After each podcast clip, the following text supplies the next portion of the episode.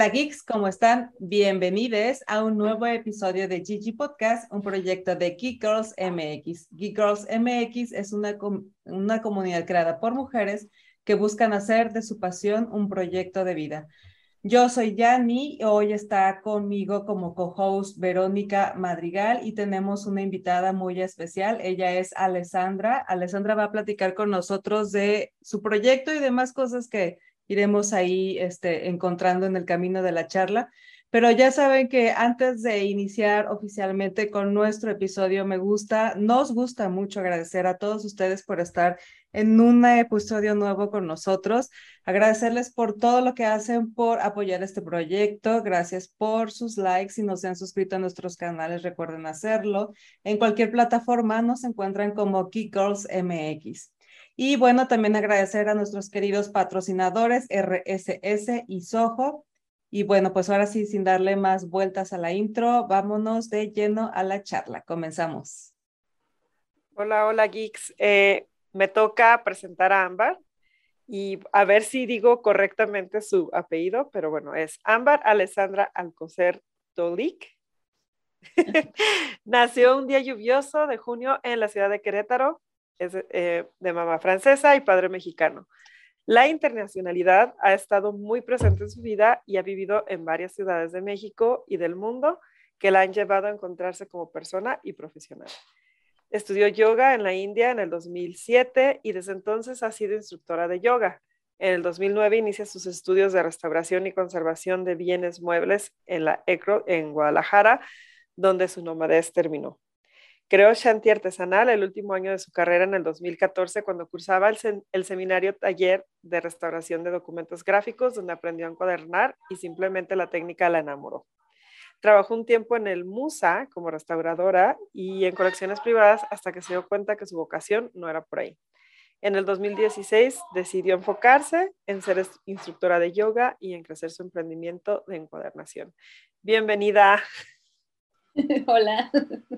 Hola. Bueno, vamos a ver primero, este, Amber o Alessandra, ¿cómo te gusta más? Siempre me dicen más Amber.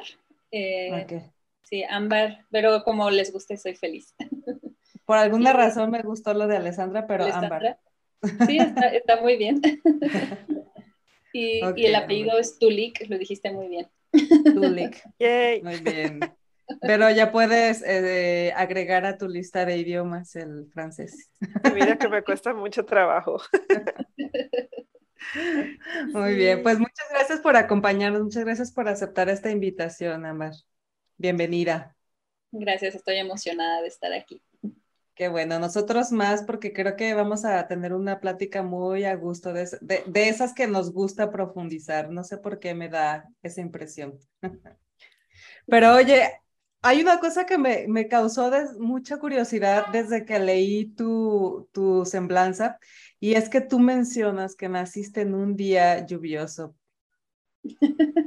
¿Por, ¿por qué la mención? Digo, eh, obviamente tiene algún significado, obviamente es importante por alguna razón. Me gustaría que nos compartieras por qué. Sí, claro. Bueno, siempre, bueno, mamá siempre enfatizaba mucho así de, es que ves tu día de tu cumpleaños va a llover. Y enfatizaba mucho que cuando, que cuando nací fue la peor tormenta que ella vivió en Querétaro. y, y, justo es curioso porque me gusta mucho la lluvia. Eh, los momentos, o sea, me gustan todos los climas, la verdad, pero los momentos nublados y con lluvia me gustan mucho y, y en vez de como tirarme a la cama o todos son como de, ay, qué rico estar acostados sin no hacer nada, a mí me da como más el ímpetu de crear.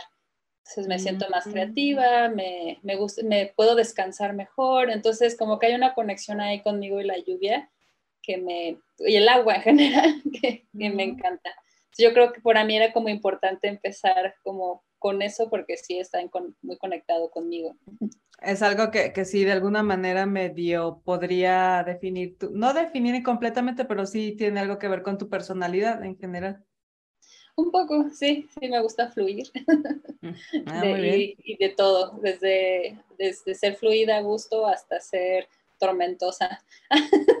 Fíjate, y normalmente la lluvia o los climas así, este, como nublados, en donde no hay tanto sol y eso suelen ser, incluso químicamente, este, hay, hay a personas a las que le pueden eh, afectar. De hecho, tú sabes un poco más de eso, ¿no? No, pero ¿qué pasa cuando no, no, no segregamos suficiente serotonina? Serotonina. Sí, sí, sí, justo, justo eso, ¿no? De la parte eh, o sea, los rayitos del sol vienen a, brindarnos un poquito de ello, ¿no? Entonces, hablan mucho de, los mexicanos y sus experiencias en el extranjero, ¿no? Que tienden a, deprimirse mucho precisamente por eso, ¿no? Porque les hace falta los rayos del sol. Pero yo coincido con, con Ámbar, o sea, a mí, aunque sé que me llega a afectar de repente químicamente, yo soy feliz todo el temporal de lluvias en Guadalajara. Lo cual me da curiosidad si Querétaro y Guadalajara tienen como la misma intensidad de tormentas. Creo que no. La verdad es que no he vivido en un lugar con tan, tormentas tan intensas que aquí. y he vivido en muchos. Este, me, crié en San Cristóbal de las Casas, realmente. Nací en Querétaro y me, me, mudé desde muy jovencita para allá con mi familia. Y allá llueve un montón. Ahí sí es, no, pero de, hay de todo. Llueve mucho, es una zona muy fría, muy bonita, boscosa, así como Mazamitla, podríamos decir, o Tapalpa, que es fresco y que, pero llueve mucho, mucho, mucho. Y creo que cuando vivía allá no, no era tan apasionada la lluvia porque era demasiado. Digo, sí me mm. gusta, pero cuando empecé a vivir en lugares más cálidos, me acuerdo mucho que cuando viví en, en India, bueno, en los tiempos en los que yo vivía en otros países, era como si estuviera yo huyendo del frío. No era así de realmente, no lo pensaba así, pero era como así se iba dando. Y me acuerdo mucho que no había visto la lluvia en fácil seis meses, así, nada de lluvia. Sí, frío muy intenso, sí, este, calor súper intenso, obviamente, pero no me había tocado, creo que tal vez una vez, así en esos seis meses, y cuando regresé a San Cristóbal y cayó la primera lluvia, fue así como de, wow, me acuerdo que me salí de la casa así de, wow, no había visto lluvia realmente en seis meses. Entonces, como que empecé a apreciar mucho, pues lo que trae el, agua, sobre todo a, zonas tan cálidas como aquí Guadalajara, es como demasiado caliente y cuando trae, que trae la lluvia es como limpia también. También siento que limpia mucho la energía, no se siente como de, ah, sí, ya estamos como mejor. Y digo, sí es un clima muy deprimente, si lo queremos ver así.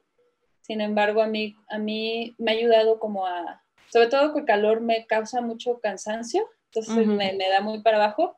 Primavera me encanta, inicios de primavera y finales de invierno es como, sí, mi clima, porque hay sol, está a gusto, pero cuando es súper calor, mayo de aquí horrible.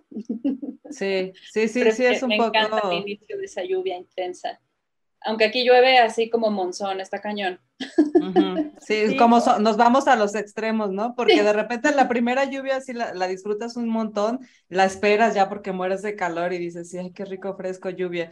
Pero luego ya empiezan a venir todas las consecuencias de acá de la ciudad como con las tormentas y luego dices, ay, pero sí, o sea, realmente el, el clima lluvioso, nubladito es súper rico para trabajar, para para estar en casa. Sí, no soy tan fan de salir. El café, digo, no se diga. Oye, Ámbar, ahorita como viendo una parte de, no, de lo que comentabas sobre, ok, te gusta fluir y luego esta parte, ¿no? Como de, de, yoga, o sea, pienso que todas las personas que llegan a, a, a enfocarse tanto en, en esta práctica, pues ya traen de alguna manera pues tal vez estando de meditar, de observar más.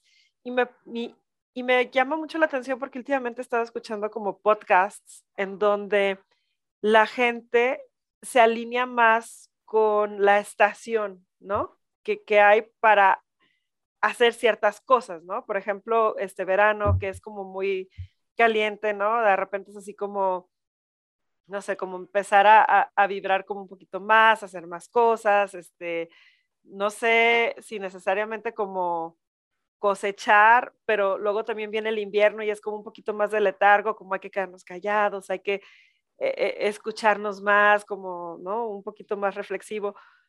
¿Tú en algún momento llegaste como a aplicar ciertas prácticas o algo durante las diversas estaciones? Digo, sé que, tú, que el que más te gusta es lluvia, pero hablemos de lo demás y un poquito de esta parte, ¿no? Que, que, te mueve.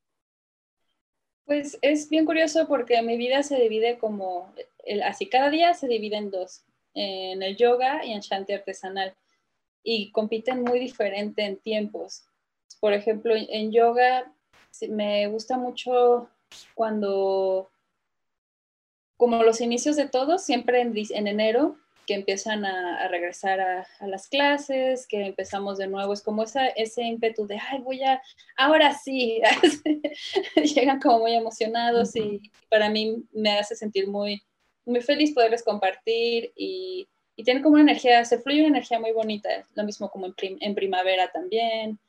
Eh, ya cuando empieza a ser temporada de lluvias o mucho calor empieza a bajar, este, pues la gente empieza como a tener menos interés y también empiezan a, ver como muchas emociones, empiezan a trabajar muchas emociones de, pues de, continuar con sus deseos de seguir con el yoga. Y, eh, pero, y como por verano vuelven otra vez como con toda esa energía de luz que nos trae el sol, ¿no? Y ya la limpieza que hubo de toda la lluvia y ya pues en diciembre es cuando, de hecho el estilo de yoga es muy diferente. Ya que empezamos en invierno, la gente empieza a buscar, bueno, yo también, yoga más este, suave, más calientito, o sea, como sentirme más como apapachada, no tanto ese, sí, un poco intenso, pero no, no al 100, como que la intensidad como que lo he sentido más en primavera y verano en el estilo de yoga. Pero en Shanti, bueno, en, el emprendimiento es bien, es lo contrario. es cuando más. sí, temporada alta es así, esa temporada justamente, diciembre es cuando, qué que, que, bueno que están al revés, porque no sé si podría. Sí. y sí, justamente en enero, febrero, junio, que son las lluvias, empiezan a bajar este, la, la, actividad, pues me permite también diseñar un poco más, estar un poco más este, creativa en, la marca, pero sí en producción o, o, también en convivir con gente, en bazares o así, sí es más este, en diciembre, invierno es así la temporada como más alta, curiosamente invierno y a veces mediados del año como marzo, abril. Y ahí dependiendo cada año. Sí, pues por las festividades, ¿no? Oye, pero ahora sí, cuéntanos, cuéntanos de Shanti, de, qué va este proyecto. Es un proyecto con el que te conocimos, quedamos que en la edición pasada de Make Something Awesome, fue de, ahí que tuvimos contacto, pero a ver, cuéntanos porque pues la verdad es que muchas de las personas que nos escuchan ni siquiera están como muy bueno, es que Make Something Awesome es un proyecto como más cerradito, no está tan, tan públicamente abierto, entonces por eso es como, como que no toda la gente tiene acceso a la información de ahí. Si nos puedes eh, contar de qué va tu proyecto, estaría padrísimo. Sí, claro. Es un proyecto de encuadernación artesanal que pues nació hace muchos años, pero ya realmente formalizado, nació en el 2000. 14 más o menos, ya como, ya en forma cuando ya logré. Como, ¿Siete años? ¿Ocho años? Sí, ya casi ocho años. Este, justo como decías en, en, el, la semblanza, este, em, empecé a aprender a encuadernar cuando estaba en la carrera de restauración de arte. Ahí fue cuando me di cuenta que me encantaba los libros, bueno, toda la vida, y ya tenía desde antes este, todo un, un bagaje de, lo que son los diarios y, el deseo de escribir. Entonces, Shanti artesanal, por eso digo que nació antes, porque cuando yo viajaba, eh, yo viajé antes de empezar la carrera, eh, en el 2007, 2008, como tres años, desde el 2006 hasta el 2008, estuve viajando por el mundo buscando pues mi vocación, quería ser músico y también quería estudiar yoga y quería un montón de cosas. Siempre fui muy artística. Y, me, y cuando me fui a viajar a la India, que fue como el lugar más importante para mí, que ahí fue donde fui a estudiar yoga y, música, eh, quería como compartir a, mi familia eh, lo que estaba yo viviendo. Porque bueno, parte de la magia de las no redes sociales, de esos tiempos de que no existían las redes, es que podías hacer esto. Ahora estás más con el Instagram, ¿no? De que, ah, ya me fui aquí y, luego luego esto, que también está muy padre, está padrísimo como tenerlo inmediato, pero así de inmediato se pierde. Entonces, para mí, yo lo que hacía era que escribía, un, bueno, es que hacía dos cosas, escribía mails despidiendo todo lo que vivía en ese día y los mandaba, bueno, no en ese día, sino de cuando había visto escrito ese mail, a la, no sé, puede pasar una semana o dos o así, porque obviamente no iba diario al cibercafé porque... ¿Era como un diario? Como un diario que escribía y mandaba a todos mis amigos. Y aparte yo llevaba un diario personal, que era mi diario de viaje, y ese me ponía a escribir ya más personal y también era como muy descriptivo de todo lo que yo estaba haciendo, pero más personal, no tan, y no tan abierto a, todos.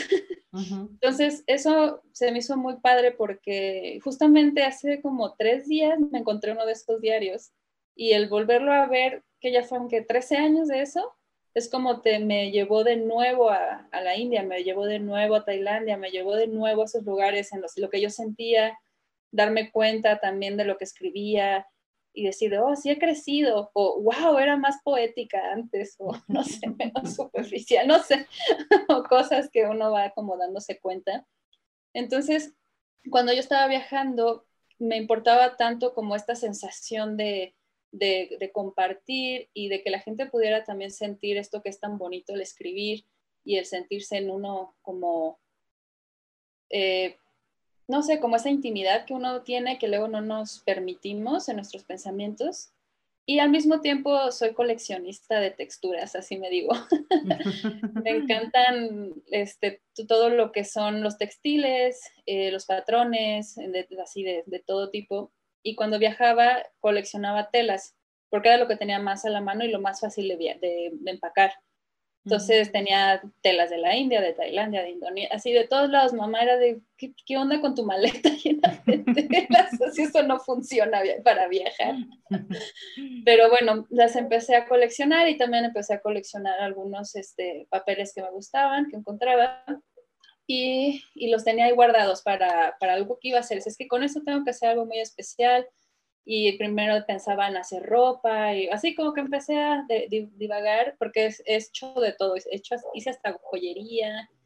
Y, y cuando estaba en la carrera, cuando empecé con la encuadernación artesanal, porque justo empecé a perder mucho esa parte de mí de, de escribir más, de, como, pues me clavé mucho la escuela, pues sí, te clavas, tienes que hacer esto, y era padre porque también estar en el arte me gusta mucho y la parte histórica me encanta, es otra parte de mí, la conservación. Pero cuando empecé a regresar a la parte más creativa de hacer un libro o un cuaderno, y dije, oh, esto es, me, más, me gusta más, me gusta el papel. Toda la vida he convivido con el papel. Mi mamá tuvo un taller de papel artesanal en Chiapas, muchos años, en San Cristóbal. Entonces, para mí era mis fines de semana ir a cortar papelitos para que ella pudiera este, molerlos, y, porque era obviamente todo, todo con la cuestión de reciclaje y no usar los papeles de la escuela y cosas así que, que ya no funcionaran. Entonces, como que mi vida siempre estuvo ahí y llegó un clic que dije, ay, es que esto es, esto me gusta. Y eso es lo que yo quería compartir y esto es parte de lo que, esta sensación que yo tenía en India hace, en ese tiempo eran seis años más o menos. Este, y, dije, no, es que esto es lo que realmente quiero y empecé, y también empecé a coleccionar, eso ya no era en India, es porque no fui, no llegué a ir a África, pero me encantaban los textiles africanos y empecé a coleccionar también. Y justo empecé a armar mi marca de Shanti, que al principio era todo lo que a mí me gustaba, me gustaba hacer, que era la joyería, tenía intención de hacer ropa, pero nunca lo hice, mm. y la encuadernación. Entonces, este, empecé a usar los textiles y empecé a crear los cuadernos y todo era con esa intención de que la gente pudiera sentirse parte de un lugar en el que nunca han ido y que tal vez les gustaría ir y que ese diario este, les refleje a ellos lo que ellos quieren quieren lograr con, con ellos mismos, ¿no? O sea, como plasmar su esencia en, en sus diarios y hacer lo que quieran, que también con ellos al final de cuentas, ¿no? Pues sí. Ay, creo que de repente se cortó o ya, o ya estamos, ¿sí, verdad? Ya, ya, ya estamos. Mm. Sí, como Sí, que le- que... ¿Mande? Digo, como que hubo un ligero delay. Oye, yo tengo una pregunta. Este, por ejemplo, ¿en qué momento dices, sí, voy a la India a estudiar yoga? O sea, ¿qué fue como lo que detonó? Porque siento, ¿no? Que, que a partir de ese viaje es como lo que viene a, a- ahora sí, a, que a poner este camino ante ti, ¿no? De, para que vengas ahora al- en lo que estás haciendo con este proyecto, ¿no? Sí, sí, India me cambió la vida. La verdad es que es como muy místico. Yo siempre fui como muy, muy sensible de niña y cuando estaba en la prepa, yo estaba estudiando artes, este, en un artes plásticas, y me acuerdo que un día soñé con un lugar que me impactó mucho, así, y me desperté así como, wow, ese lugar está impresionante, tengo que ir, y, pero así quedó. Y justamente ese día que voy a la escuela, estaba en la clase de historia del arte o algo así, no me acuerdo, y había unas fotos de, de lugares súper antiguos, este, que tenía que, pues, del, pues, historia del arte, ¿no? Del mundo y así. Y había uno que era de, de India, justamente, y era el lugar que yo había soñado. Y yo me quedé de cómo, así de cómo estoy viendo Qué esto, jamás lo había visto en mi vida.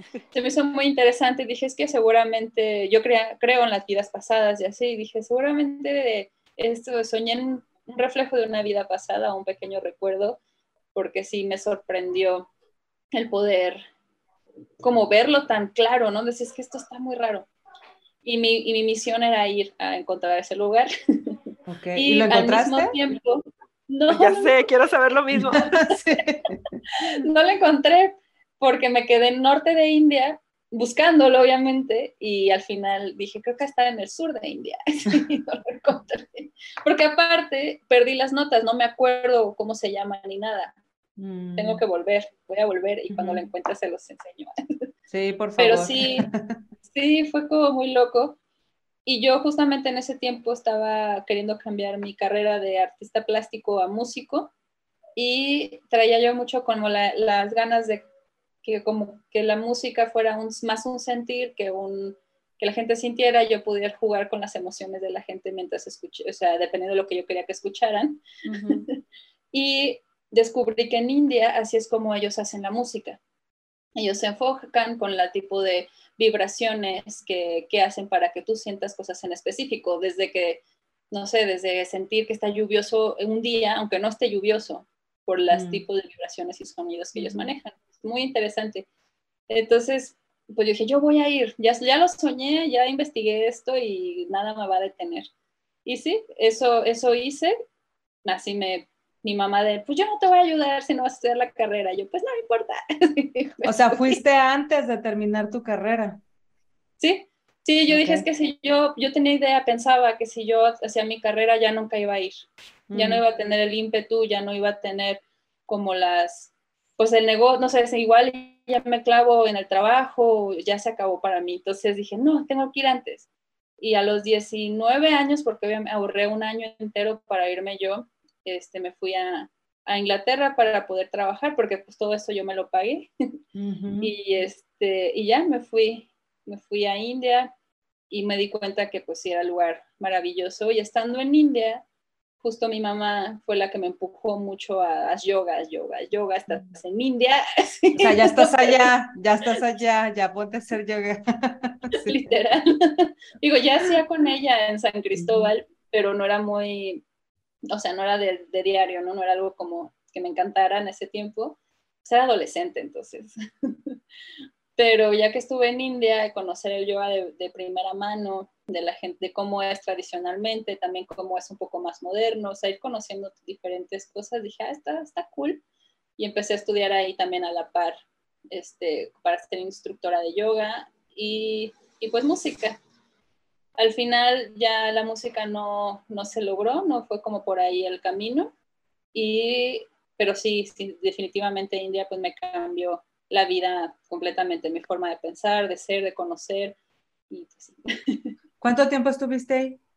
Estuve en dos ocasiones, en total fueron como año y medio o dos, más o menos, no me acuerdo bien, pero fui primero y luego regresé a trabajar y luego me volví a ir. y así. Y además de estar en India, en Inglaterra, ¿en dónde más estuviste? Porque dices que estuviste como tres años. Viajando. Sí, estuve como tres años viajando. Realmente viajaba, no, no, no es así como de, de, viajar de mochilera a los tres años súper feliz, sino que buena parte de esos tres años era trabajar muchísimo, muchísimo, muchísimo para poder pues costear, estar seis meses sin trabajar y viajar, ¿no? O sea, sí es, sí es bastante, bastante. Empecé mi viaje en, en Inglaterra. Estuve en Londres, ahí estuve varios meses y de ahí ya me fui a India, que estuve seis meses en norte de India, este, pero me quedé viviendo en, la mayoría en Varanasi, que es donde está el río Ganges, donde queman a los muertos, es una ciudad muy, muy espiritual, que este, la, bueno, la leyenda dice que la creó Shiva, que es uno de los dioses más importantes que tienen, uno de los tres dioses más importantes. Y de ahí me fui a Nepal, estuve en Nepal este, unos, pues así como unas semanas para, para volver a tener una visa para regresar a India, estuve igual otros meses, y de ahí otra vez México, y de ahí Canadá para trabajar. y de ahí California para trabajar. Y de ahí Tailandia. ¿En qué trabajabas? de todo. En, estos países. Ay, de todo. En Londres trabajé de, digo, por como soy em, este, francesa también, era, muy, era más sencillo en cuestión de documentos y así. Entonces, ahí trabajé, estaba loca, trabajé cuatro trabajos al día.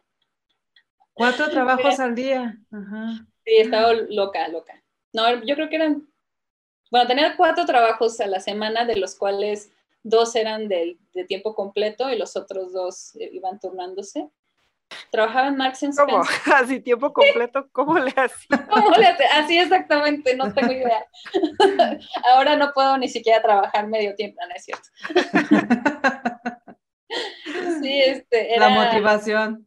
Sí, sí. Realmente yo, yo, tenía ganas de vivir en India ya. O sea, si yo voy a llegar y ya en cuatro meses tengo que juntar el dinero y me voy a ir. Y así le hice. Trabajé en un Marks Spencer en, las mañanas. Eh, de ahí trabajé en Scholastic unos días a la semana, que es una editorial de, este, allá en Londres. Y otros días daba clases de arte a niños de Uzbekistán. ¿Qué haces en Scholastic? Porque según yo son los que tienen la plataforma en línea, ¿no? Para lectura de cuentos infantiles. Sí, sí, y también tienen para enseñar este, idiomas en el resto del mundo, eh, como una revista. Mm. Y yo trabajaba en la parte de la revista para darles información de cómo hacer más fácil para que los mexicanos aprendieran inglés. Wow, ok. o sea, como darles como ese también pues no sé, revistas mexicanas, o sea, como cosas más populares para que ellos pudieran también este, crecer en, en eso y que no sea tan aburrida su, su revista. Mm. A ver, y entonces tenías cuatro trabajos en estos países a los que viajabas para trabajar, pero, por ejemplo, el, cuando ibas a la India, en la India ya era más tranquilo todo, o sea, porque ya llegabas o también seguías trabajando. No, no, no, allá no, es difícil, no es tan fácil. Digo, nunca yo logré, ni quería, la verdad, pero nunca logré como buscar un empleo y creo que no es, no es común, no, no es tan fácil. Y lo bueno es que es muy barato, o sea, sí era muy económico en ese tiempo, creo que ahorita todavía, pero no sé si igual. y pude, pude vivir muy bien esos meses, viajé, pude, pude pagarme la pues, vivienda y todo y estuvo bastante bien. Se acabó el dinero, pues me regreso, trabajo en otro lugar pisqué manzanas, este, trabajaba en invernaderos, eh, ay, no, de todo. Daba clases, de clases de yoga también allá en Estados Unidos. Trabajé en Austin, en un mall, o sea, de todo, hasta que para poder juntar el dinero y poderme ir. Y pues era muy gratificante poder hacer eso como ese descanso, aunque sí me dio un poquito de, de, sentirme un poquito sola, solitaria, porque pues sí, el, es padrísimo el estar conociendo gente diario, pero también es muy triste despedirte de esa gente todos los días. Entonces, creo que también en parte por eso los, diarios para mí eran importantes, porque era como no sentirme tan sola mientras estaba viajando y pues no veía a mi familia, los veía una vez cada, al año y ahorita es, digo, los sigo viendo una vez al año. pero ya sabes que están en el mismo país. sí, pero pues puedo hablar por, con ellas por teléfono cuando yo quiera, puedo este, pues, escribir, ¿no? o sea, Instagram o así fácilmente, pero en esos tiempos no era así de fácil, ¿no? Sí. Aparte mi mamá era una hippie que no tenía teléfono, entonces era más difícil. Todavía. Oye, y de todos, de todos estos lugares a los que fuiste donde existen culturas tan contrastantes, yo diría, entre ellas, ¿qué sería algo que te quedaras de cada uno? Ay, que es una buena pregunta. Pues de Londres, lo cosmopolita completamente y esa rapidez, o sea, me impresionaba lo, lo enfocados que son para las cosas. Que decía, nosotros luego somos muy de, ay, luego, pero ellos así enfocadísimos y eso me permitió a mí poder trabajar y lograr el objetivo de juntar ese dinero tan rápido, porque sí, no, no lo había logrado tan rápido. Y también pues la gran antigüedad y como estudié artes, entonces era para mí impresionante poder ver todos esos edificios tan antiguos y ese aspecto pues del primer mundo en el aspecto histórico, se me hizo muy, muy padre, era muy, muy grande para mí. India, pues bueno, digo que me cambió la vida, fue como lo, el lugar donde me, he sentido más segura en mi vida. y es curioso porque no es un lugar seguro. No, y para nosotras como mujeres está cañón, o sea, sí es misógino al 100, más de o sea, 100%, esos, son rollos muy complejos, pero si uno entiende su cultura y la respeta, este, yo me sentía muy bien, no me pasaba, o sea, estaba muy a gusto, me sentía muy segura, me sentía mucho más segura ahí que me siento en México, así muy extraño. Y lo mágico que es conocer gente, este, la, lo que más me llamaba mucho la atención era los relajados y los fluidos que son. Uno se cree fluido hasta que vas a India te das cuenta que eres un free control. ¿En serio? está cañón, está cañón, o sea, de verdad que no, no puedes, o sea, al grado de que se pierden los trenes, o sea, no, no puedes como hacer, o sea, tienes un plan muy específico, allá no se puede, o sea, no, no, no. No, no, la rutina y el plan y eso no, no aplica. O sea, sal sin plan y a ver. Digo, me imagino que los que trabajan allá en las grandes ciudades igual y no están así, pero a mí me pasaba eso, ¿verdad? De que tengo que llegar, quiero llegar a tal lugar a tal hora y ya me voy a la estación de tren a mi tiempo, me iba 15 minutos antes, bien, que voy a llegar bien, y llegaban y, y yo, ¿y mi tren? ah, ya se fue. Y yo, ¿cómo? si aquí dice que era tal hora. Ay, pues llegó antes y pues ya se fue. Y yo, ¿qué? Y ya otro día llegaba de, bueno, no pasa nada, voy a llegar media hora antes. Y ya, ta, ta, ta. Llego y no llega, y no llega, y no llega, y no llega, y así de que, y los, lo más interesante es que uno anda, te das cuenta de los turistas, de que andamos estresados, es que, ¿cuándo? ¿Qué les pasa si ya lleva media hora? Y sobre todo si vienes de Londres, de que todo no es para es peor todavía, ¿no? Así de, no, es que, ah, y ves a los hindús tomándose su chai bien tranquilos y tú de, pero ¿por qué están tranquilos? y yo sí, de, ay, tranquila, van a, va, a llegar, va a llegar, vas a ver que va a llegar. Yo, pero es que tengo que estar en algún lugar, va a llegar, así muy, yo de, ay, no fuiste. Yo creo que así nos ven los europeos a los mexicanos. a mí me daba muchísima risa. Con de la horita, ¿no? Ajá, así, pero ahí en un grado así súper cabrón. Perdón. no, no, no te puedes. y sí me quedé como de wow. Y llegaba, llegaba el tren y nos decían, ay, es que se perdió el tren. O de pronto ibas en el tren y se perdía en medio de la nada y tú, ¿cómo se va a perder un tren? Ajá. o sea, no tiene sentido. o sea, sí, siempre, todo. ¿Y cómo, ¿cómo se perdía? O sea, yo, sigo con la duda. una ruta que no era y era como de, oh, me equivoqué, pero ahora no sé cómo llegar. Yo creo que algo así, porque sería súper místico de que pusimos el tren en otro país. pero, ay, no. De hecho, hay una película que es un reflejo muy padre de, de, lo que vivimos muchos extranjeros allá, que se llama Darjeeling Limited en inglés Mm. o Viaje a Darjeeling en español, que es buscar. muy buena. Sí, y, y es de ay, estos hermanos Warren o algo así. Ay, no me acuerdo el nombre de, de ellos. Pero es buenísima y, y justamente se pierde un tren. Tengo que ver Sí. eso, porque tengo mucho, no había escuchado, o sea, he escuchado muchas cosas de India, pero de que los trenes se pierden, no. Creo que a mí hasta cierto punto me llamaba también la atención, pero me da un poco de miedo la parte que dicen de que mucha gente se enferma muchísimo del estómago y yo así de, Ah, sí. yo hasta de lo que no como me enfermo, le dije, no, no me quiero ver en, en India, ¿te llegó a pasar algo así? Sí, sí, la verdad es que sí, tiene todas esas, o sea, es maravilloso, es mágico, es un lugar perdido en el tiempo, literal, o sea, es lo más, lo más extremo, extremo posible que te puedas imaginar está en India. Desde la gente, los en la calle, mal, o sea, los intocables, los que no tienen, no, es horrible, o sea, de gente muriéndose literal en la calle, que aquí existen, pero no los vemos, pero allá sí los ves aquí presentes, la pobreza cañón al, no sé, a tres cuadras ya ves este, multimillonarios, pero un grado de, digo, seguramente eh, existen en todo el mundo, pero ahí era como muy impactante como ese cambio. Que de hecho en las noticias salía, no, estos hermanos son los más ricos de todo India, pueden comprar todo Pakistán tres veces. Y yo de, ¿cómo? ¿Cómo puede comprar un país tres veces? Pero pues sí.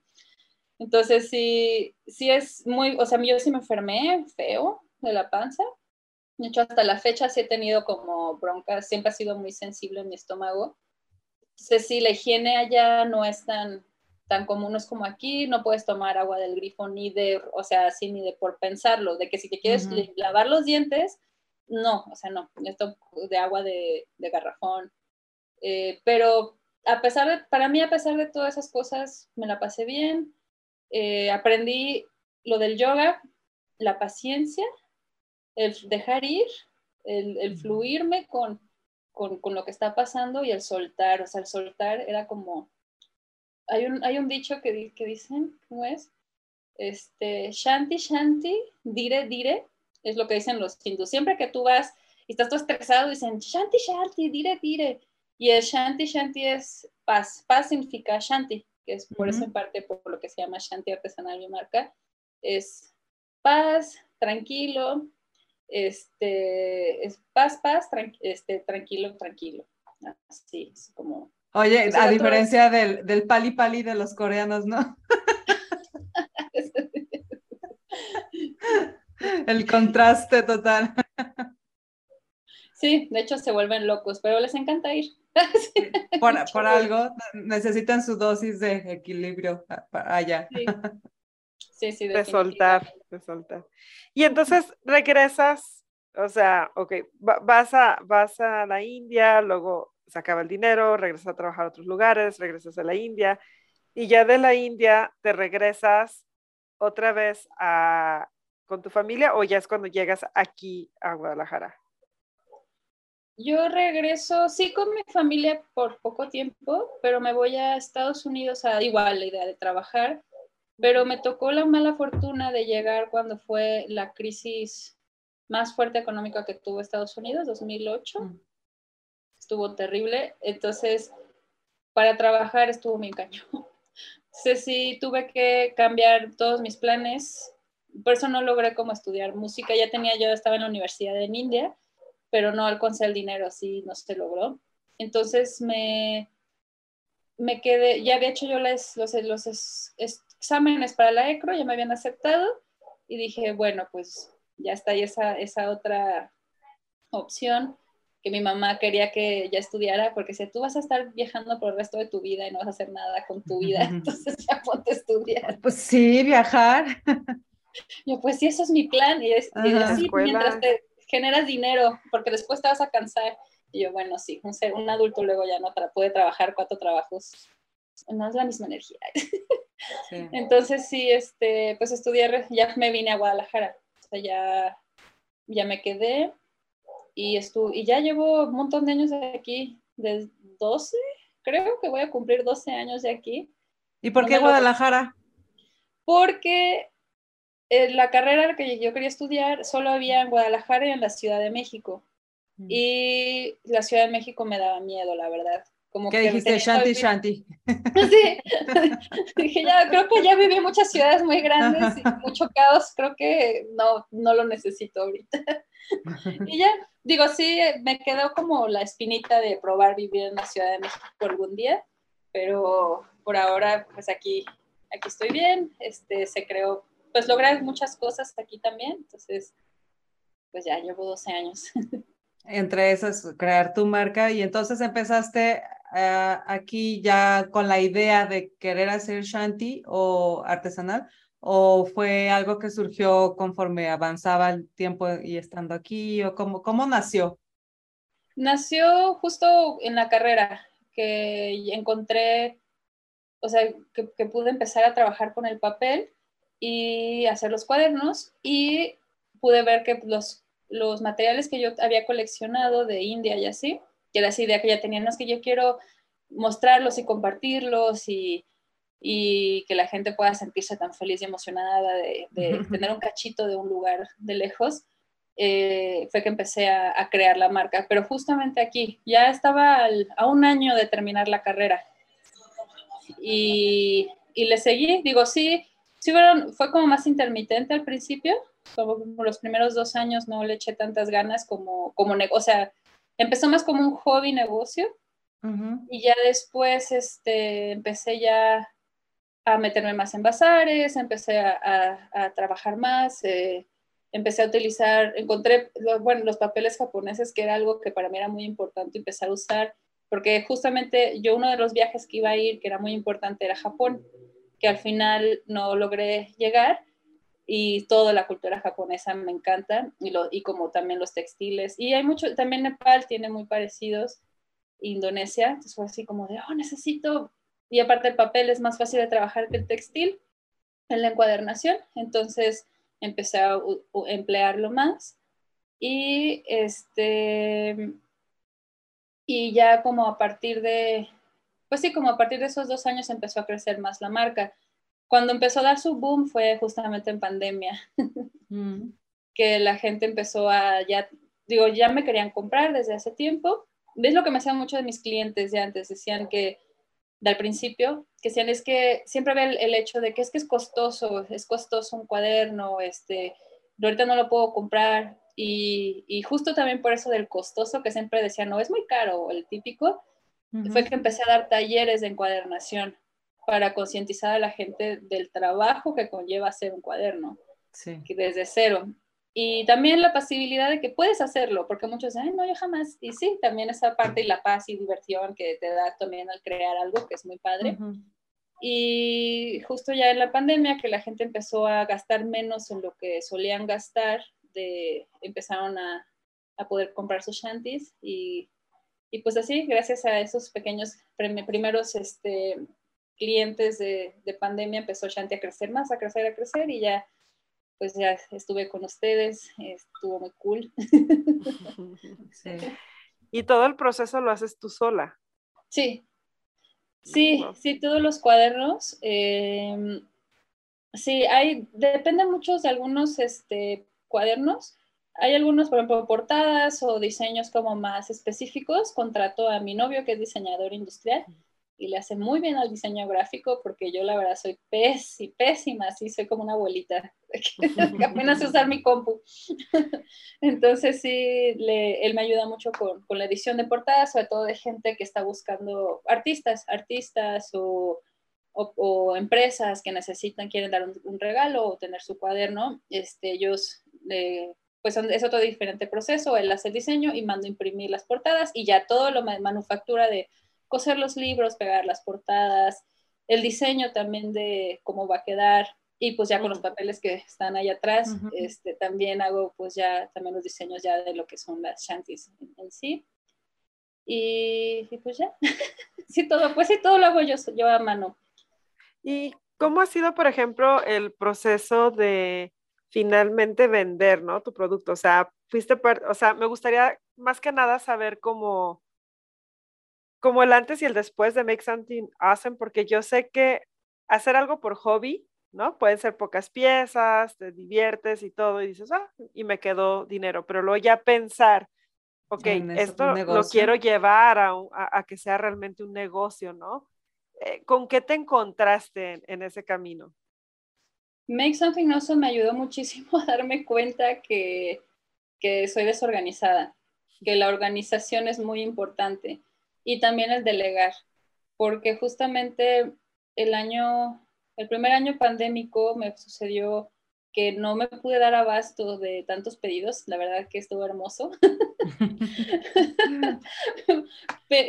pude contratar a una, persona que me ayudara, pero aún así el estrés fue demasiado. O sea, fue tanto que me enfermé muy, muy feo el siguiente año de, la panza, de estrés, fue muy, muy fuerte. Entonces, como que Make Something Awesome me ayudó como a darme cuenta, porque fue justo este, ese siguiente año fue un poquito menos de, de pedidos, eh, pero sí, sí, pues seguía, seguía manteniéndose y darme cuenta que la organización y también conocer bien tus finanzas son súper importantes. Y justo es algo que, que, a mí me ha costado todavía organizarme bien, y, eh, pero ahí va, digo, sí, me ayudó mucho a darme cuenta, también darme cuenta es que pues, la gente puede invertir en tu negocio, en cosas que yo no tenía ni idea, de verdad que yo fui muy, yo me aventé al mundo así de, sí, yo voy a vender mis cuadernos, y como hacemos muchos emprendedores, y después dije, no, sí se puede hacer las cosas con un plan. Así, mira, sí le pueden meter una estrategia además, ¿no? Sí, claro. Es que estructura, finanzas, sí, sí, lo ves como en singular, ¿no? Exacto. Ajá, entonces, ajá, nunca te pones a pensar, bueno, y, y, especialmente la gente que vende producto, ¿no? Así que, ¿qué significa vender 10 veces esto? O sea, en esfuerzo para crearlo servicio es lo mismo, ¿eh? Porque finalmente a lo mejor tu materia prima es tu propio cerebro, ¿no? ¿Qué tanto tiempo puede estar concentrado para un cliente que para 10 clientes, ¿no? Y sí, ciertamente aquí es donde viene el crear un buen equipo de trabajo y poder delegar ciertas cosas que no necesariamente tú tienes que estarlas haciendo, ¿no? Y es cuando comienzas a pensar, ok, y esta es una pregunta, ¿no? Qué viene para Shanti, o sea, cómo lo visualizas, ahora sabiendo, ¿no? Eh, eh, cuáles son como alguno de, digamos, de, eh, de tus debilidades a lo mejor dentro del proyecto y que estás mejorando, con base a eso, ¿qué es lo que viene ahora para Shanti? Sí, pues viene mucho crecimiento. lo que quiero para Shanti y que es lo que tengo muy en propósito que venga, una es contratar gente. Definitivamente es algo que ya, digo, sí, sí contrato de, de, momentos, porque todavía la marca no está tan fuerte para contratar siempre, este, por una persona todo el tiempo, pero sí, eso es lo que quiero, que siga creciendo más para poder hacer eso. Y quiero abrir una, un workshop, este, como café workshop, taller y tienda. eso es como, como mi, mi visión entonces sí es este, estoy justo en, en, en esa parte de organizar, de organizar, como que para mí Make Something Awesome estuvo muy cool, pero también fue una cachetada de, hey, no lo estás haciendo como tenía que ser. Entonces, un plan, ver bien cómo hacia dónde. Por lo menos en redes y en estrategia de marketing lo he estado haciendo bien, pero sí, la verdad es que soy un humano y solo estoy sola y, y ahorita necesito como mayor inversión para poder empezar a contratar y empezar yo a delegar a ser yo como la que diseñe más que la que esté creando y formando. Porque también doy también los talleres de encuadernar, o sea, hago muchas cosas. Es que... Eh, sí, perdón. No, digo, si quieres termina la idea porque sí, eso este, me lleva a una, una duda o algo de lo que quisiera preguntarte, pero si quieres termina la idea para... Sí, que los talleres de encuadernación para mí eran como muy importantes en un principio para dar ese conocimiento, pero ahorita con la carga de trabajo que, se ha venido y que va creciendo y que me da muchísima emoción, ya me es pesado, ya me es difícil darlo, o sea, continuarlos como lo solía dar. Y sí, por eso mi, mi, mi idea, o sea, donde yo quiero llegar es ese espacio, ese espacio en el que puedas tú venir a crear, que puedas tener también, me, encanta el café, tu café, y que esté el taller y tienda. Salud.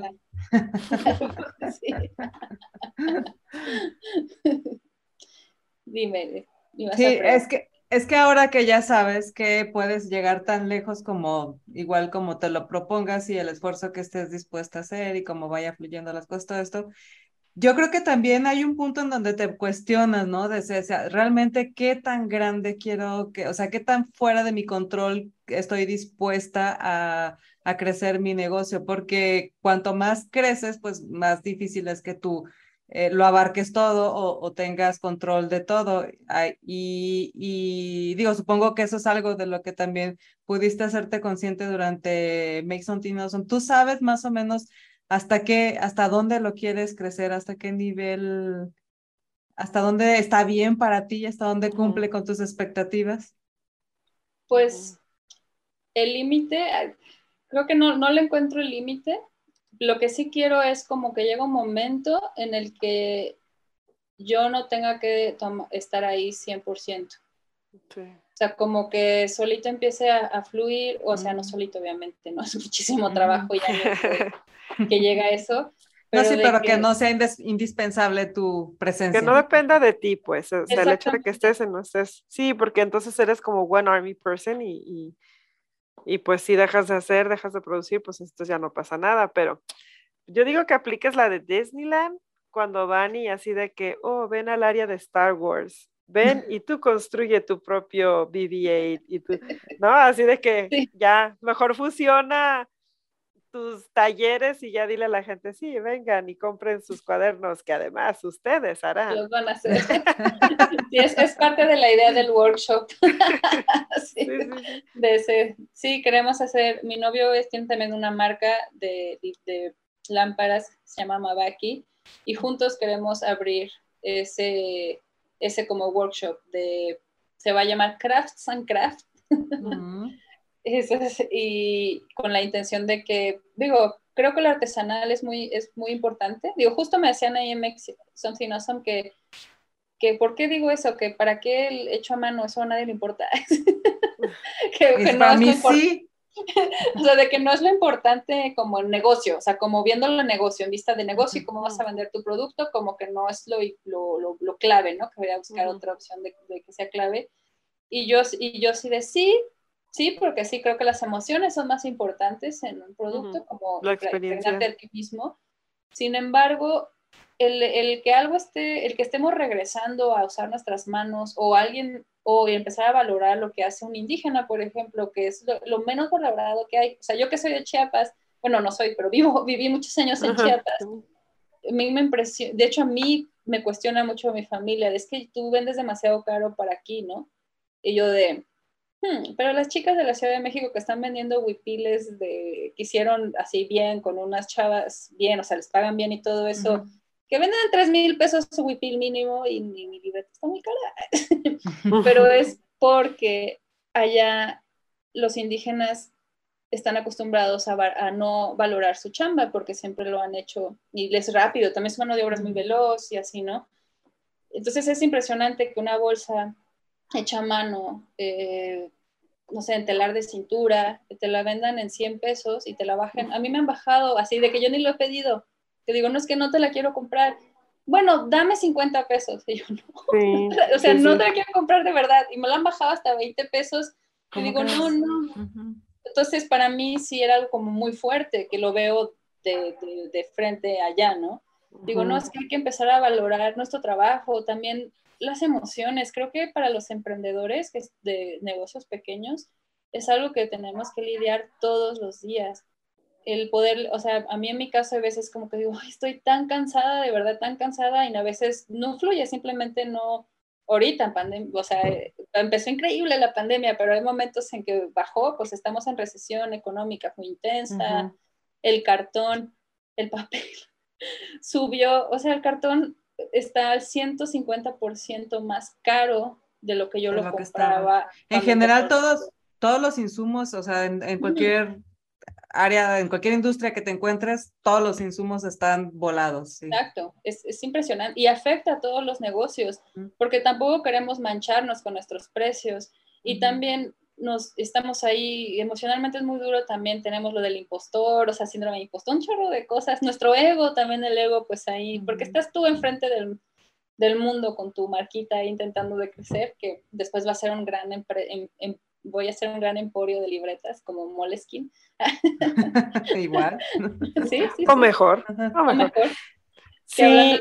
Sí, perdón. Digo, finalmente creo que las grandes cadenas vienen a, enseñarnos un poquito como una posible solución, ¿no? Porque mantienen el precio, pero disminuyen la cantidad de producto. Entonces, de alguna manera no mueven toda su estructura en cuestión financiero y, toda la entrada y compra de, de materia prima, pero, perdón, al final, pues el consumidor se da cuenta de que si antes compraba sin mencionar marca unos chicken tenders de este tamaño, ahora están así, pequeñitos, ¿no? Pero es el mismo precio. Sí. Entonces, eh, creo que esa es como también una de las técnicas mientras hay como este tipo de recesión, ¿no? Y que está un poquito más caro el, el producto, pues pensar como en esas alternativas, ¿no? A lo mejor no te haces el cuaderno tamaño media carta, pero te haces el de un cuarto de carta, ¿no? Y ya más es como un blog de pocket, ¿no? Ahí para traer. Entonces, Sí, es, es como jugarlo un poquito en lo que o, o le subes y pues finalmente es comunicarlo, ¿no? Claro, y justamente he estado empezando a sacar ese tipo de, de, de, estrategias, justamente por lo mismo, porque el cartón es demasiado caro y de por sí yo uso papeles muy costosos de portadas, o sea, sí son muy costosos. Y muchos de mis productos, o sea, algunos de los productos todavía ni siquiera los puedo subir al costo que debería de ser ya como de negocio, por, o sea, es como poco a poco, porque tampoco, también sé que no está tan cool aventarles así un subidón intenso, ¿no? Entonces sí, sí es lo que estaba haciendo, nuevos diseños en los que empecé a hacer unos blogs de acuarela, este, para, justamente para Perla de Mar, que está, estuvo también en, en, en Something Awesome, este, y, y, así como empezar a hacer, diseñar yo también mis propias portadas, empezar como ir a, a buscar algo más o sea, hacer como una línea, no, no quiero hacer una línea 100% económica porque tampoco va por ahí. O sea, mi, lo que yo busco es un cuaderno de calidad y también un, pues sí, es un producto de calidad en el cual que sí, sí está ahí el valor este, agregado. Eh, pero también poder como darle al chance a los que quieren comprar algo un poquito más económico, pues darles como esta, esta pequeña opción. Em, algo iba a decir y se me olvidó. Pero bueno, sí, abrir como una línea donde, donde ofrezcas más posibilidades, porque igual alguien sí quiere un shanty, pero dices, bueno, este, ahorita no puedo, pero sí quiero uno, bueno, pues está esta opción y más adelante a lo mejor ya puedes, ya puedes comprar el que, el que querías o el que buscabas, o sí, y, pues también como ahora sí que hablando de fluir y hablando de, de, ser flexible con la situación, pues es eso, ¿no? Como acoplarte a, la actual situación y generar productos que respondan a, la misma, pues, o sea, y, y habrán otros momentos en donde podrás generar otro tipo de productos. Digo, al final de cuentas, el valor de tu marca está ahí, o sea, eso sí no, es, eso sí no varía, pues, o sea, lo que puede variar es el producto, pero el valor de la marca sigue, sigue estando ahí en, en, en ello. Sí, no, y también es bien bonito cuando tus clientes, porque digo, yo sé que a veces sí es difícil comprar un cuaderno o, o sea, no sé, este, te, te hacen ver lo, o sea, te expresan lo que les gusta de, tu, de, su cuaderno. Y esto me pasó hace unos días que, se, que mandé un cuaderno, unos dos cuadernos a Baja California y el chavo estaba súper feliz así con sus cuadernos. Y es que no manches, de verdad que es realmente yo, yo escribo mucho y suelo así comprar el, el los, o sea, así cuadernos de pasta dura eh, de cualquier, de tiendas de las papelerías y así o de mismo lumen o así, dicen, no, o sea, la calidad se siente 100%, o sea, el valor se siente y me encanta y lo uso. Y estaba así súper feliz y me dio como un montón de mensajes y yo de, ay, qué bonito, gracias. Porque sí nos hace falta a nosotros creérnosla como emprendedores. Y ese tipo de mensajes es como de, ay, sí, porque tenemos miedo, estamos, vemos todos los números y así decimos, no, es que, pues no sé, yo veo marcas que digo, o sea, industriales, digo, bueno, si ellos venden así, ¿por qué yo no? ¿Por, qué, ¿Por, qué, tú vas a comprarle a ellos que venden, no sé, lo doble que yo y a mí no? digo, no, sí, así me voy a dar también mi tiempo, los años de que tengo experiencia. este, si quiero también contratar este personal, pues también tengo que ir dando ese valor. o sea, si yo no le doy el valor a mi producto, ¿cómo también mis ¿Cómo esperas que los demás se lo den? Sí, sí, yo creo que dentro del proceso de, emprendimiento, un punto clave es esto, ¿no? El, de verdad darte el valor darle el valor a tu marca, a tu producto, darte el valor a ti, a tu trabajo. Yo creo que sí es, debería incluso estar ahí documentado dentro de, dentro de, de todo, de, la guía de proceso, ahí esa, esa parte creo que es muy, muy importante y creo que esa parte es en la que muchos se atoran o nos atoramos y, por un largo tiempo. Y es filtrar, es también filtrar tu mercado. Entonces, en cuanto tú auto, pues reconoces, ¿no? Como tu valor y de tu producto, entonces también comienzas a filtrar ese nicho de mercado que es para ti. O sea, la persona que te pide precio más bajo, pues ahí tienes, no sé, este Costco o cualquier otro lugar que te vende este, por varias piezas cosas más sencillas, ¿no?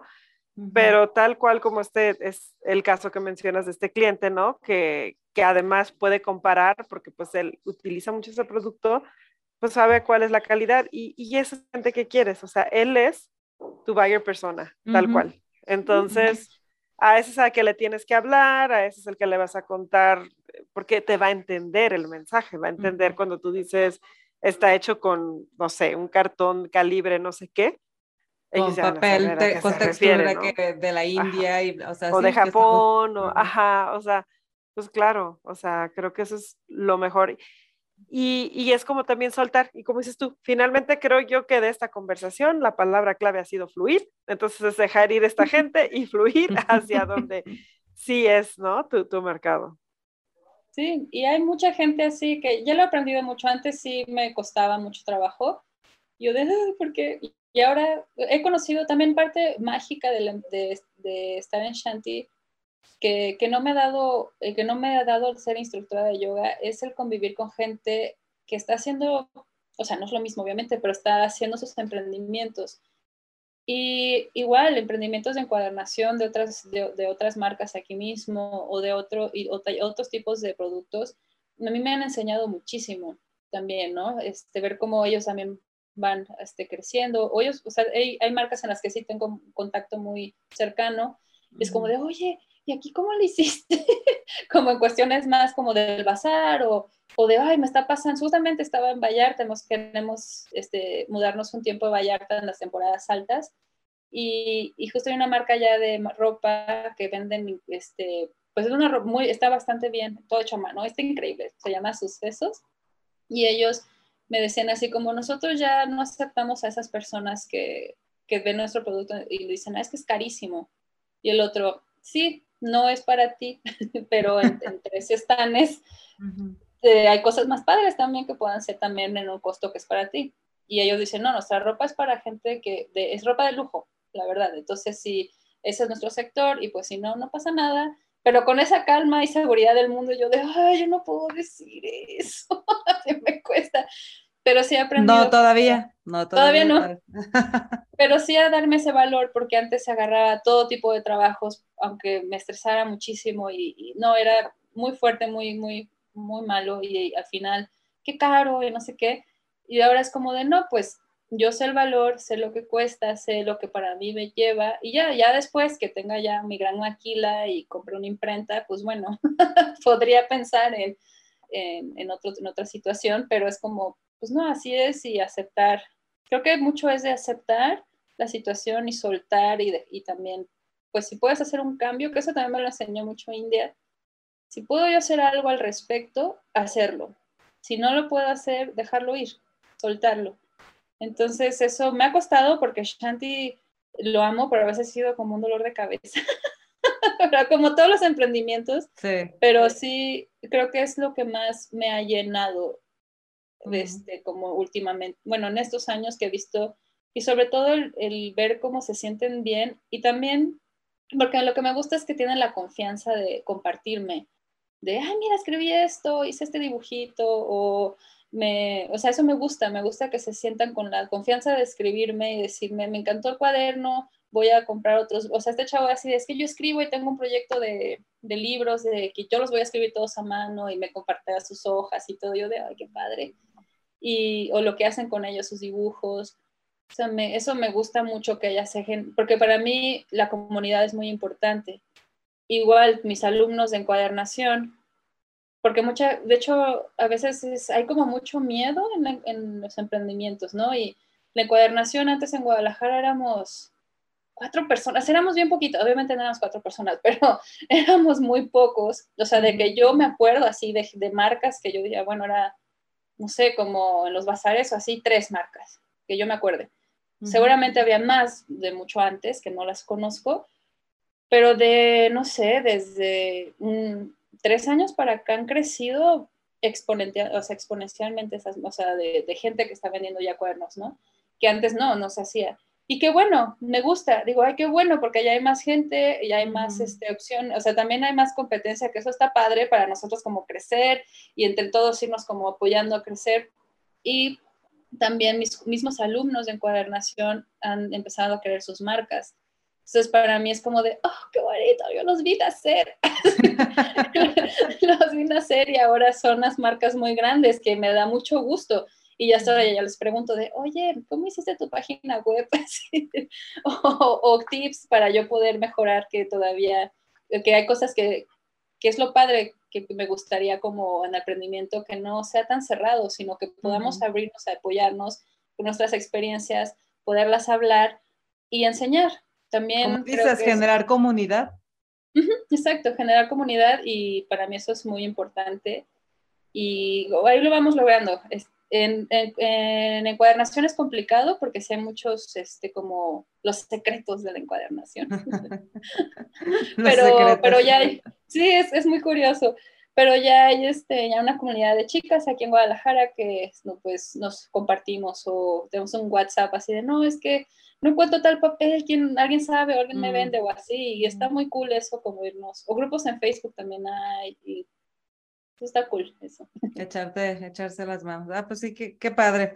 Oye, pues antes de terminar con la charla, este, pues nos has contado un montón de cosas. Me queda claro que el proceso de este emprendimiento también va muy de la mano con el proceso de tu crecimiento y seguramente la parte emocional también está involucrada dentro, dentro de ello, pero me gustaría que me platicaras de algo que tú dijeras, para mí esto sí representó o representa un gran, gran reto y a lo mejor ya lo superaste y nos cuentes cómo lo superaste o a lo mejor estás en el proceso de, de ello, o sea, pero algo que digas, esto de verdad es, ha, representado eh, no un obstáculo, un, reto.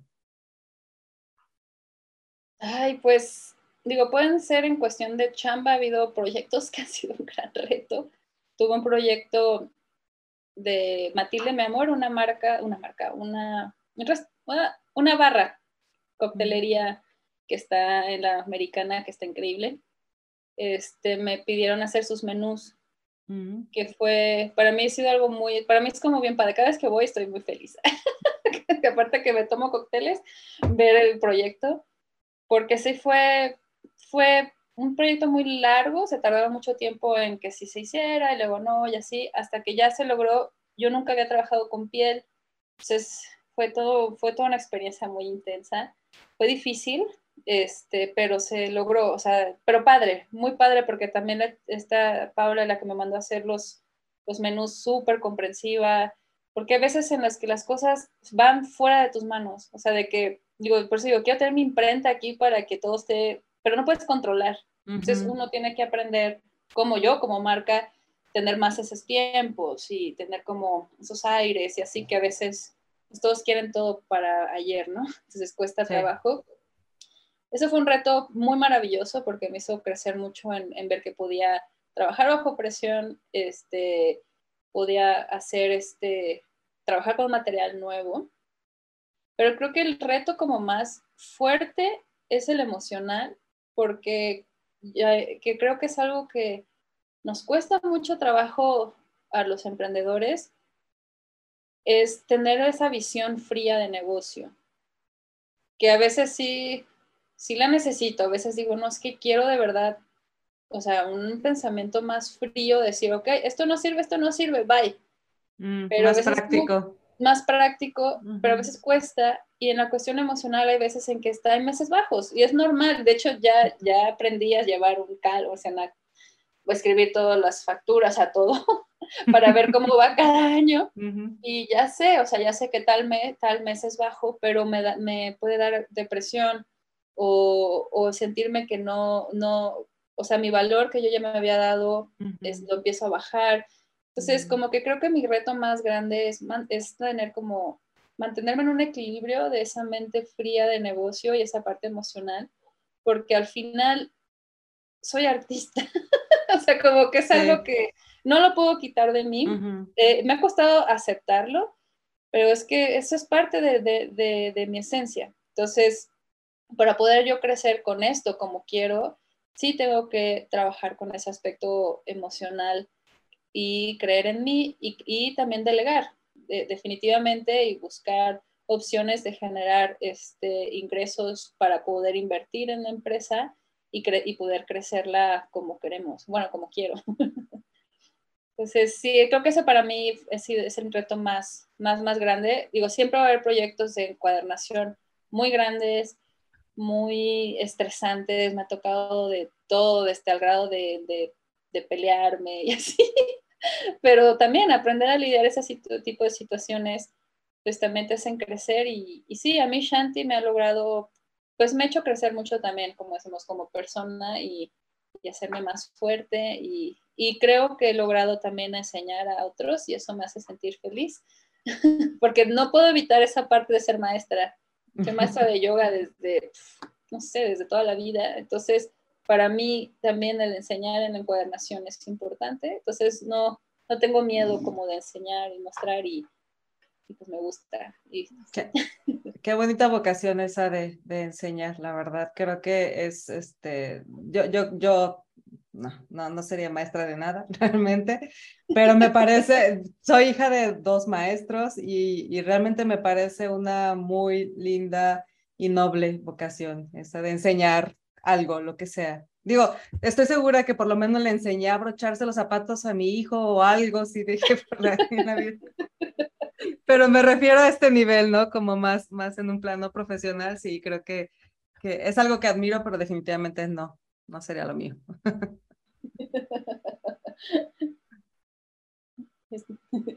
Está muy bien aceptar y soltar. Exacto. Ah, ah, quedamos que este episodio se iba a llamar Fluir y este, yo ya fluyo con, con, con eso.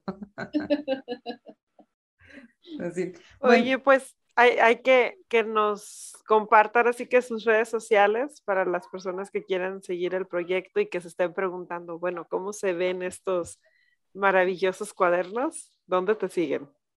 Pueden seguir en Instagram, en Facebook y en TikTok como Shanti Artesanal. Y bueno, Shanti sería C-S-H A-N-T-I latina y ya no me acuerdo, artesanal. No te preocupes, los vamos a dejar aquí por escrito, este, en los supers van a aparecer y además también en la descripción del episodio siempre dejamos la liga hacia tus redes sociales, entonces no te estreses, también los que nos escuchen no se preocupen, nomás bájenle un poquito y ahí van a leer. Sí, pero sí me pueden también escribir por correo en Gmail, es igual todo, Shanti Artesanal, eh, Instagram, Facebook, TikTok, que tiene poquito que lo abrí, y Gmail. Y ya. Perfecto. Pues muy bien.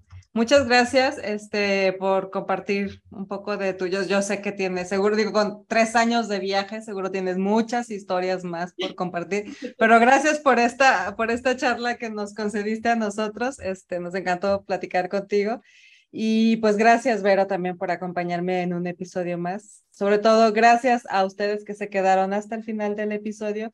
Recuerden que nos encuentran en todas las redes sociales como Girls MX, también en todas las plataformas para escuchar eh, podcast nos encuentran como Girls MX y, e incluso en YouTube nos pueden ver como también si nos buscan como Girls MX. Y bueno, pues ahora sí, nos vemos en el siguiente episodio, el siguiente miércoles. Gracias. Nos vemos. bye. bye.